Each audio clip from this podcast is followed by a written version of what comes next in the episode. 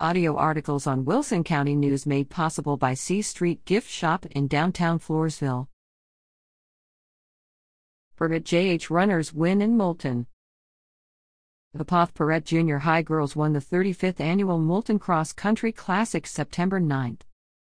Results from September 9th Abby Skloss, 12th place Sloan Neidorfer, 11th place Olivia Felux, 9th place Sophia Garza, 8th place Ryan Montez, 5th place.